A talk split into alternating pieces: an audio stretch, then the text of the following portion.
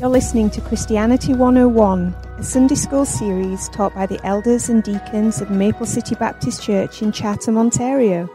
For more information about Maple City, please visit us online at maple city baptist church dot com. Okay, good morning, guys. Good morning. As you can see, we're talking about hell this morning. Pretty light topic for the morning, so get comfortable. We got lots to cover. So, I have a bit of a confession to make before we start.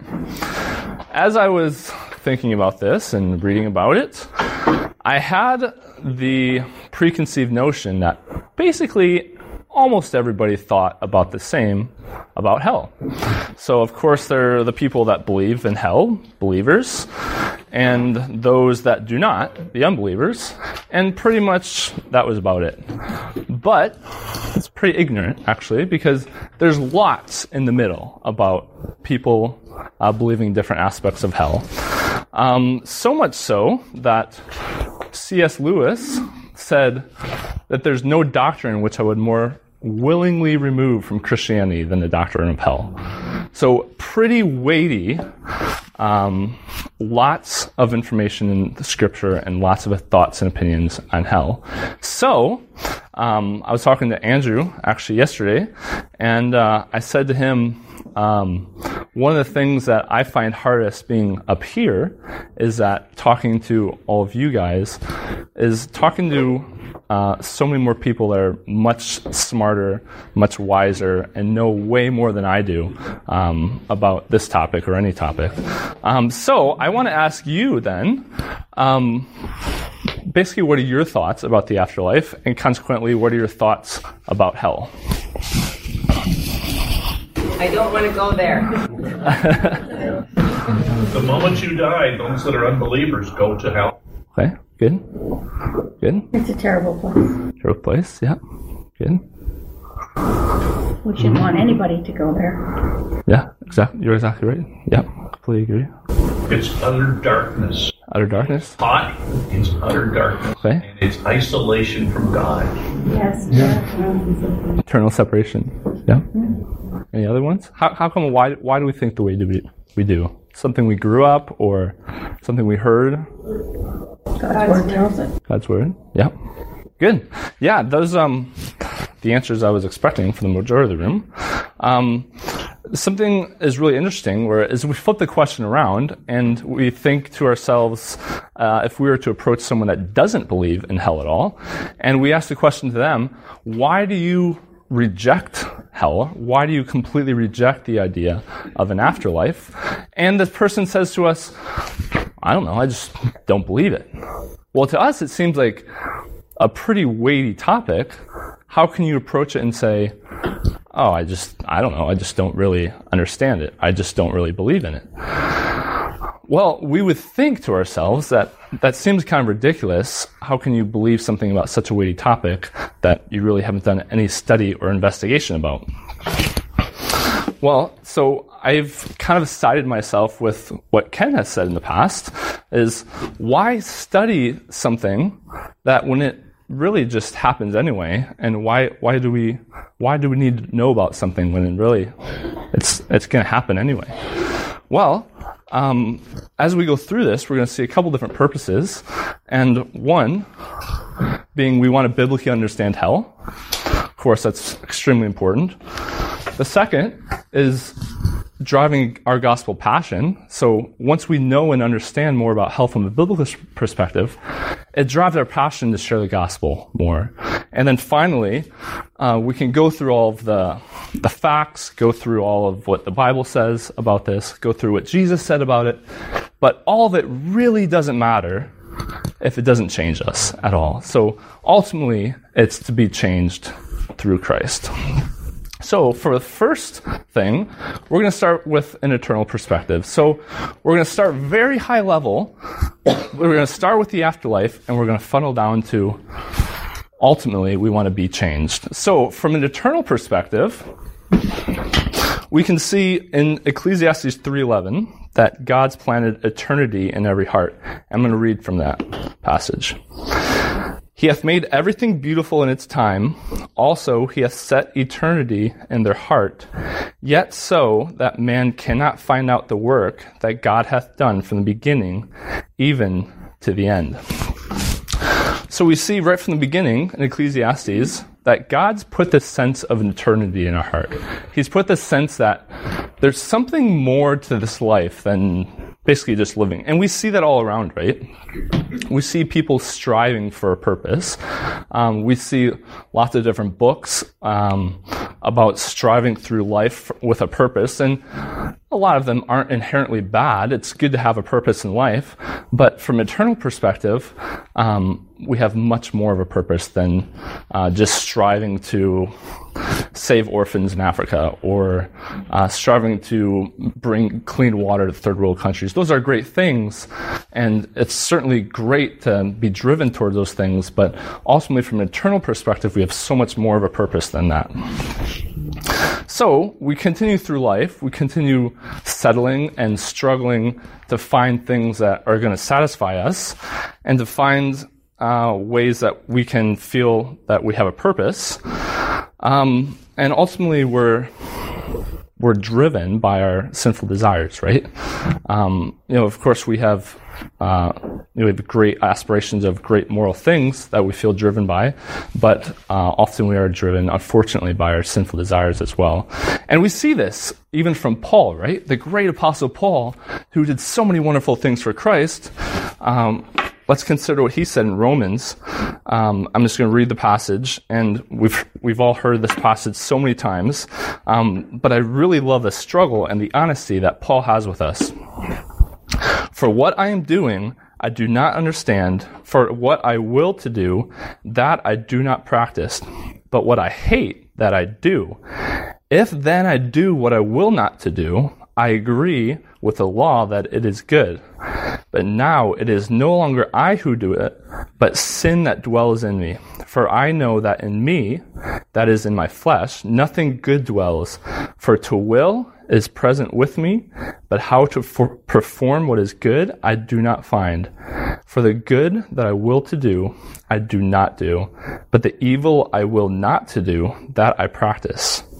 Now if I do what I will not to do, it is no longer I who do it, but sin that dwells in me. So that seems like a lot of words packed together, and trying to figure out what Paul says. Paul's saying, hey, I really want to do the good things that I'm supposed to be doing, but I somehow just find myself not doing them. I really want to practice things that I'm supposed to do, but I find myself not doing them. I keep doing the opposite of what I'm supposed to be doing. And Paul just, he's so honest in his, in his expression of this. So he's trying to do the right thing, but too often he's thwarted by his own sin. So I can kind of relate to this um, in many ways, but specifically, um, last night I was... Uh, I was at work studying for this. I like to go to um, my work in the evening. It's it's uh, it's empty. It's quiet. I have two monitors I can work on, and um, and as I'm sitting there studying, it's relatively late. There's a our security guard is taking his rounds, and um, as I'm sitting there studying, he walks past my desk. Says I say hi to him. He says hi to me. And the first thought that pops in my mind is, should I tell him what I'm working on? Because if I tell him what I'm working on, then I might get into a lengthy discussion. I might have to to share the gospel with him. Yeah. It would be long. I really don't have the time for this. I'm studying for a Sunday school lesson on hell. So this is... This, like this, this set of thoughts went through my brain as I'm watching him approach me. So he did. He, he walked by, and I I started. I told him I was working on a Sunday school lesson on hell for what I was doing in the morning, uh, the next morning, being this morning. And he said, "Really?" He's like, "So what do you believe?" And again, in my head, my eye, my eyes roll. I'm like, uh, well, I kind of believe in hell, and kind of mutter off. But then we got into a long, lengthy discussion on hell, and I was able to share the gospel with him. Um, and we talked for a long time about different views and what he believed. And he walked away a while later, and um, I text Sam what just happened and my thoughts, and how terrible is that, that I thought I was so busy, way too busy to focus on what I was doing, um, to share the gospel. Um, ultimately, our, our purpose is to share the gospel, right, and, and change the world for him, but I thought I was so busy that I couldn't do that at that at that very specific time that God brought that opportunity into my life. Um, but how terrible is that, right? And uh, I know it happens to me quite often, that it seems like God gives us the opportunities, but we're just too busy to to even acknowledge them. So I understand here what Paul is saying when he's like, I want to do what I'm supposed to do, but I, I just keep doing the wrong thing. So ultimately, it's sin that drives us away from our eternal focus on Christ. C S Lewis, C S Lewis, he says so many things on hell. It's really fascinating. But this um, this quote here, it's from a fictional set of letters that he wrote called the Screwtape Letters. Not sure if you're familiar with that. What it is is actually C S. Lewis writing about Screwtape, which is a um, a, de- a demon in hell, ultimately, who's writing to his nephew Wormwood, who is a tempter on earth. And so what he says to his protege, his nephew protege, is indeed the safest road to hell is a gradual one, the gentle slope, soft underfoot, without sudden turnings, without milestones, without signposts. He's saying, hey, this road to hell, you know, ultimately it's a it can be a pretty easy one. Um, eventually we find ourselves going down the slope of sin. We're driven by our sin. Uh, eventually we're in hell, wondering how we got here. But without an f- eternal focus on Christ, it's easy to get to the wrong place. Justin, just some examples of that. I mean, you think about people's greed and where that leads. You think about lust and where that leads, right? And it looks attractive, right? It looks so attractive. Yeah, you're exactly right. And we're going to get into later, but basically the fact that Christ uh, talks to us about just trying to avoid sin, how much more important it is that uh, we self-inflict um maim ourselves than even getting to hell eventually. But very good point. So first thing we're going to do is um, look at Jesus' teaching when we approach on what he said. And as it was said at the beginning, um, you know, we believe this because the Bible said it. Um, quite often if when that phrase is said, I think to myself, well, that's really great that the Bible says this, but um, what I don't really. What if you don't believe in the Bible, right? You talk to so many people that don't believe in the Bible. How do we even? How do we approach somebody about hell being real if they don't first believe in the Bible? So this isn't a lesson on an apology of the Bible, um, a um, proving of the Bible being real.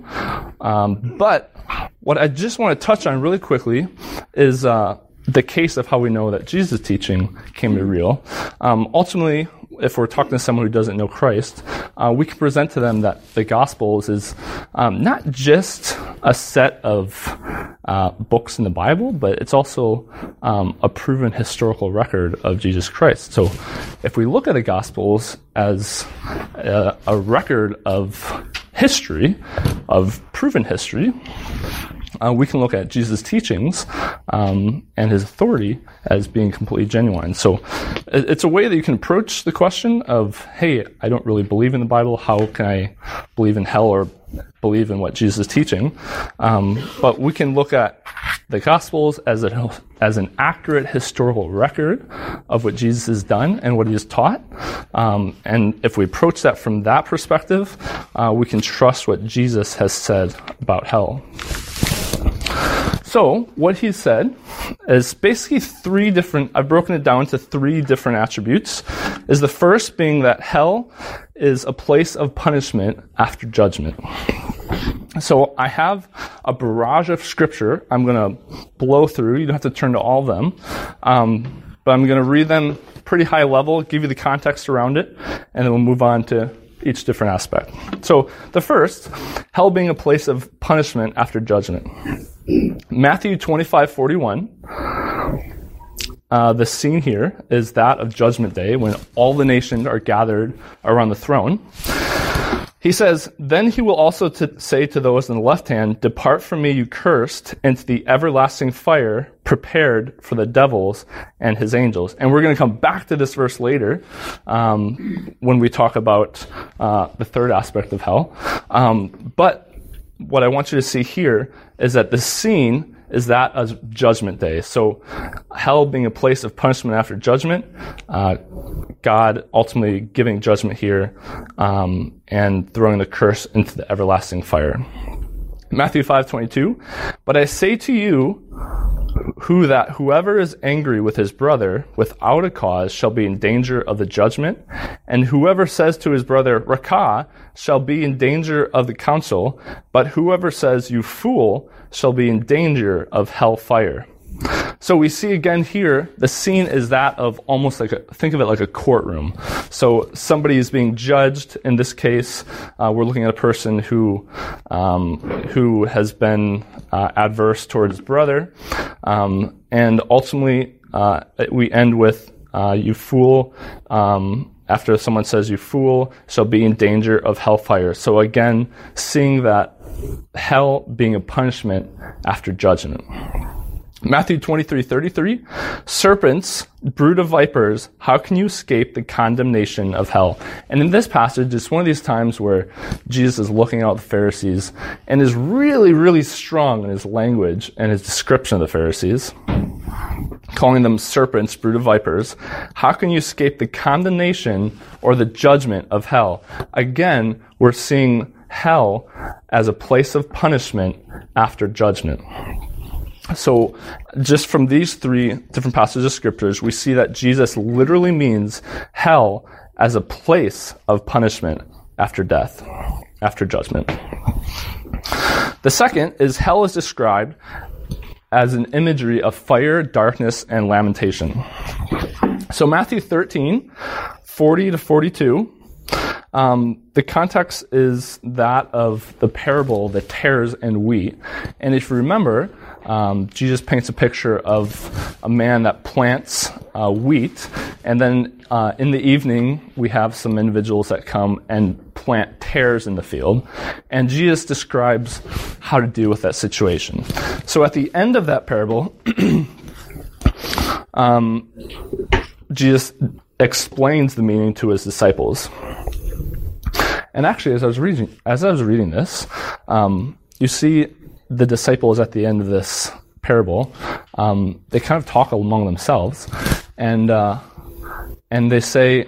Um, eventually, someone asked Jesus what he means, and I thought to myself, like, how many times does this actually happen in Scripture, where later, after Jesus says something, the disciples are like, "Hey, did you understand what he meant?" Yeah. And they're like, uh, no. They're like, ask him. No, you ask him. No, you ask him. And so, so I think, just when we think about the character of Christ, he was really approachable. Because so, like so many times this happens where the disciples are like, "Hey, Jesus, like, what did you actually mean by that?" Um, but to have someone as wise as Christ, and then to have somebody not wise, like the disciples, approach Jesus that many times to say it, I think we see Jesus as a very approachable individual. So Jesus goes on to explain what he meant. "Therefore, as the tares are gathered and burned in the fire, so it will be at the end of this age. The Son of Man will send out his angels, and they will gather out of his kingdom all things that offend, and those who practice lawlessness, and will cast them into the furnace of fire. There will be wailing and gnashing of teeth." So the description here is they've got we've, Jesus or God gathers every, all the unbelievers, the t- just like the tares in this parable, uh, puts them together and throws them to be burned, um, giving us imagery of fire. Matthew thirteen forty-nine to fifty, "So it will be at the end of the age, the angels will come forth, separate the wicked from among the just, fifty, and cast them into the furnace of fire. There will be wailing and gnashing of teeth." So the context in this passage is uh, the parable of the dragnet, where the net is thrown into the sea and then gathered up, and everything that's bad or useless is thrown out of the net and cast away. So we see the picture here of of basically thrown into an abyss. Matthew five, twenty-nine to thirty. If your right eye causes you to sin, pluck it out and cast it from you, for it is more profitable for you that one of your members perish than for your whole body to be cast into hell. And if your right hand causes you to sin, cut it off and cast it from you, for it is more profitable for you that one of your members perish than for your whole body to be cast into hell. And then later, uh, we read a very similar passage. If your hand or foot causes you to sin, cut it off and cast it from you. It is better for you to enter into life lame or maimed, rather than having two hands or two feet to be cast into the everlasting fire. And if your eye causes you to sin, pluck it out and cast it from you. It is better for you to enter into life with one eye, rather than having two eyes to be cast into hellfire. So on two separate occasions, Christ, Christ stresses that the physical pain from self-mutilation is rather to be desired than being cast into hell, being cast into a fiery abyss. And then Matthew twenty-two thirteen, then the king said to the servants, bind him hand and foot, take him away, and cast him into outer darkness. There will be weeping and gnashing of teeth. So the context here is, uh, if you remember, Jesus talks about the, the wedding feast that's compared to the kingdom of God, and he gives very specific instructions how the attendees of that feast are to be dressed, and someone shows up not dressed or not prepared how they're supposed to be prepared. And Christ is quite adamant um, about how that individual is to be treated, um, to be cast into hellfire, and where there's weeping and gnashing of teeth. So what we see is that hell is a never-ending judgment as the third aspect of hell. Matthew twenty-five forty-one. Then he will also say to those that left him, depart from me, you cursed, into the everlasting fire, prepared for the devil and his angels. So the scene here is that of Judgment Day, when all nations are gathered around the throne again. And the punishment here, uh, it's being likened to that that is prepared for the devil and his demons. And we know from Revelation twenty ten that this punishment for the devil and his demons, uh, it's everlasting. I'll read Revelation twenty ten. The devil who deceived them was cast into the lake of fire and brimstone, where the beast and the false prophet are, and they will be tormented day and night forever and ever. So the parallel here is that, um, and we'll talk about this later, about the idea of a never-ending judgment, but the parallel here is that uh, the devil and his angels are to be thrown into hell uh, for an eternity. And the same is for those that are also thrown into hell as an everlasting judgment. Matthew twenty-five forty-six, and these will go away into everlasting punishment, but the righteous into eternal life. So uh, from the passage we read earlier, the context here is that um, the unbelievers are asking why they're damned to hell uh, during Judgment Day. And Jesus parallels um, the eternal destruction here with eternal life. I'll read it again. And these will go away into everlasting punishment, the ones that are damned to hell, um, but the righteous into eternal life. So we're seeing here that he's describing the righteous going on to heaven be, to be with him forever, uh, but paralleling that with those uh, that will go away into everlasting punishment. So from what we see Jesus teaching, uh, we can almost see that hell is the logical con- consequence of a life lived separated from God. See, ultimately, it's it's God's justice that is our demise when it comes to our eternity. Uh, God is a perfect and just judge. He has to condemn sin and not overlook it, unfortunately, to our demise. So God gives opportunities of repentance multiple times to us, um, and he doesn't owe us a second chance. We have there there are multiple multiple opportunities uh, through our life that we can repent to Christ.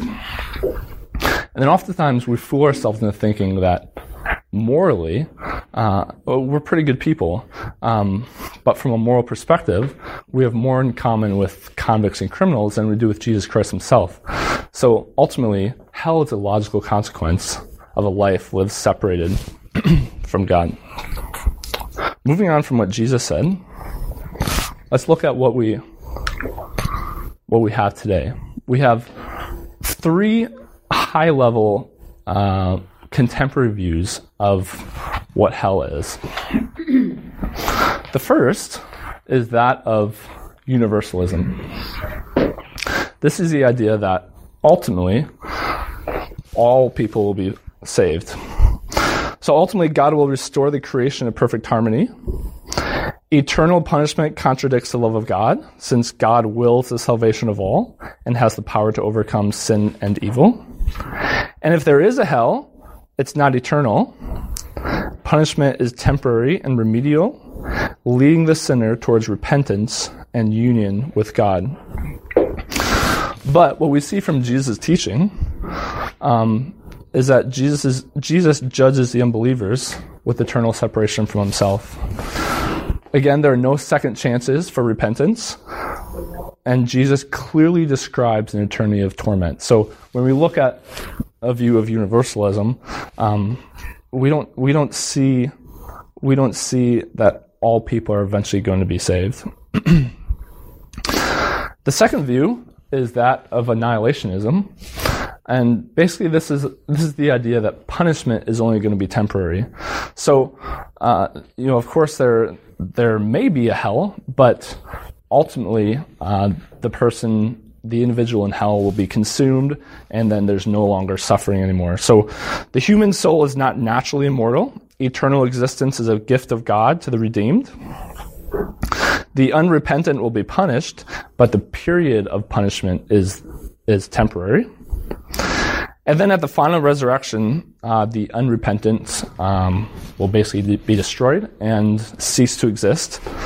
Um, and then it, it kind of gives the idea of the fire that is talked about in hell is uh, more of the idea of a consuming fire, um, ceasing that person to exist, than that of a tormenting fire. And then there's an idea of a second chance as well. So there's a second chance of repentance uh, for those to accept or reject God again. But from what Jesus said, uh, we know that um, Jesus judges unbelievers with eternal separation from himself. There's not a second chance. Um, again, Jesus describes an eternity of torment. Um, and then again, Jesus is describing a literal place of punishment after death. And then there's the traditional view of of hell, which um, is a literal interpretation, which here at church is the view that we would strive for. And uh, this is the idea that um, what I think most people in this room will believe is that uh, that there are some people that will not be saved, um, and that every person is judged uh, once and all for their death, or for uh, for their choice in life to live separated from Christ, um, and they're given either eternal life or eternal condemnation. Um, and then um, hell hell is a place of eternal torment um, apart from Christ. Uh, and then, um, contrary to the other uh, beliefs, is that uh, this is a permanent place that. Uh, There's no exit from hell. Um, it's an eternity without Christ. Now, after seeing these views and after seeing what um, what Jesus Jesus teaches about hell, uh, lots of questions can be posed. And um, even in again in my ignorance from my conversation last night, um, there are so many questions that are being thought of um, that I've never even considered before. But one of the strongest ones is, okay, we you know, we see that God, of course, is just. We understand that. Um, we can accept his justice, of course. Um, we understand that God is all-loving.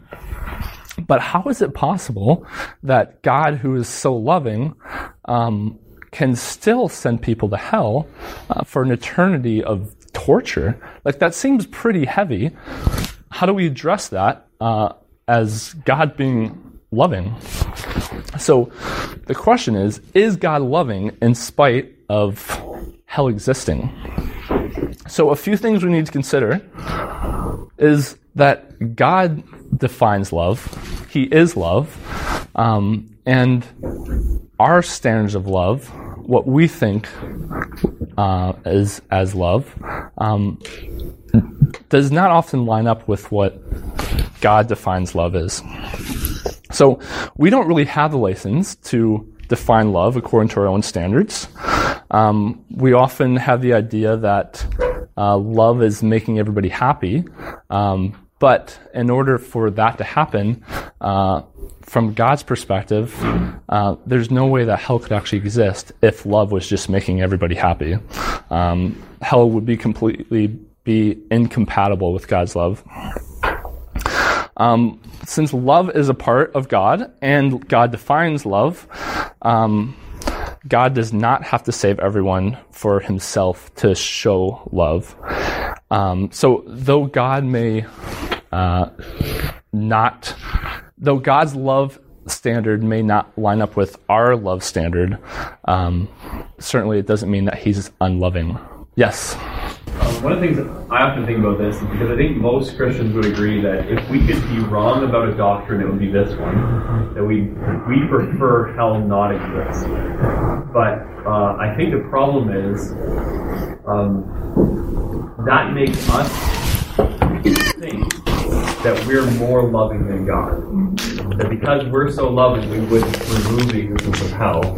Um, and But I, I really think the problem comes down to the fact that we're just so much less holy than God. But we're definitely not more loving than God. We just don't understand the sinfulness of sin. And we're so much less holy than God that for us, sin doesn't seem like a big deal at all. Yeah, really great point. Um, we we strive so hard to try to understand everything that God gives us, where I think ultimately we just sometimes we just have to take take a step back and realize that we really don't understand it all, but God in his sovereignty does understand it all and has a much bigger purpose than than we do. Great point, Dan. Yeah? Um, the, the problem is not that God doesn't love us. The problem is we don't love him because he did everything and more so that everybody in this whole universe could be saved. But they don't love God enough to accept his gift. So it's them that doesn't love, not God. Yeah, really good point. He gave the ultimate sacrifice, right? Showed the ultimate love. That it took. Mm-hmm. And and then it goes back to kind of our our uh, our misunderstanding of, okay, we do understand that God is love, but how, like, how does it mesh with an eternity of torment? Like, how, how does God send people to hell? Um, he doesn't. They send their own self. It's it's a good point because um, they're rowing their own canoe, like my father-in-law used to. Rowing their own canoe. Um, it's a really good point. God God gives us ultimately multiple opportunities to to repent to Him, right? And by us not accepting that is choosing a fate apart from Christ and uh, forever. Um, and then we also see the idea that uh, that love um, exists with respect to all of God's other attributes. Uh, so we see that God is love, but he's also holy and just. Um, we see quite often all through Scripture that God frequently pours out his wrath towards sin, right? But sometimes we see that God withholds certain attributes in order to exercise others, like he withholds his justice while exhibiting grace. Um, so we have to keep in mind that the love of God also exists with respect to his other attributes. And then also we have to keep in mind um, of God's freedom and his sovereignty as well. So God's free to, to do uh, what he sees as best.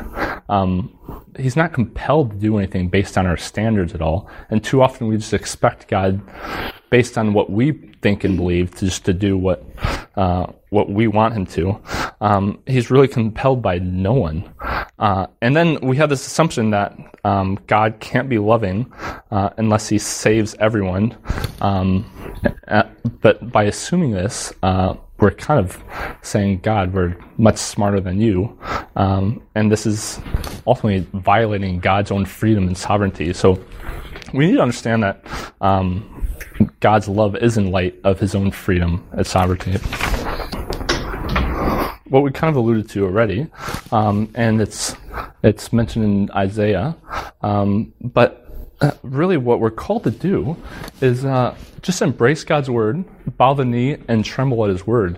If we can focus our life on uh, living and pursuing Christ, uh, pursuing his word, um, these questions that we have specifically about hell today, um, it, it causes us to reflect back on Christ and what he wants for us and how we should live our lives today. So Jesus speaks of hell as a very horrifying place, um, characterized by suffering, by darkness, by lamentation, by wailing.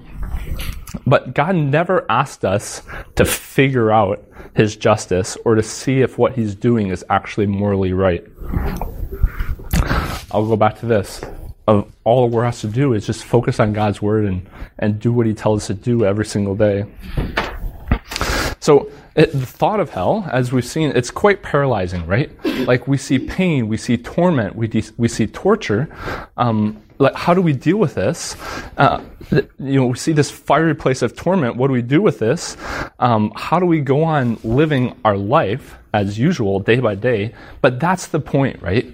The point isn't we continue living day by day, just as every other day, in light of this heavy subject of hell. This topic, as we said at the beginning, it needs to change us, right? We're not we're not to carry on life as usual. Um, this this should urge us to be passionate for the gospel and the sharing of the gospel.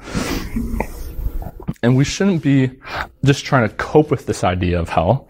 Um, we should really strive to live differently in light of it. And I think that is the point of trying to uh, understand uh, these topics that are eventually going to happen uh, anyway. Um, as Ken alluded to, and what I think so often is, why do we spend so much time studying things um, when it's going to happen anyway? But if we can strive to understand them, It, it can drive us to ultimately share the gospel of Christ and change us as well. And that, that really is the point. Right? We can have all of this knowledge packed in our brains, but unless it changes us and molds us to be more like Christ, it really doesn't matter. There's no point. There is no point whatsoever to having knowledge packed into your brain. So I'm going to leave you with words from Deuteronomy. And this is it. I call heaven and earth as witnesses today against you, that I have set before you life and death, blessing and cursing.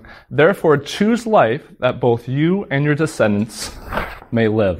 God gives us this t- description of hell. Um, he also gives us a description of eternal life and how to be with him forever. So he's urging us, he's pleading with us, choose life so that you and your descendants may live. And so as we leave from here, may the the doctrine of hell, may the teaching that Christ gives us, may it ultimately change us and drive us to be more like him and share the gospel. Amen.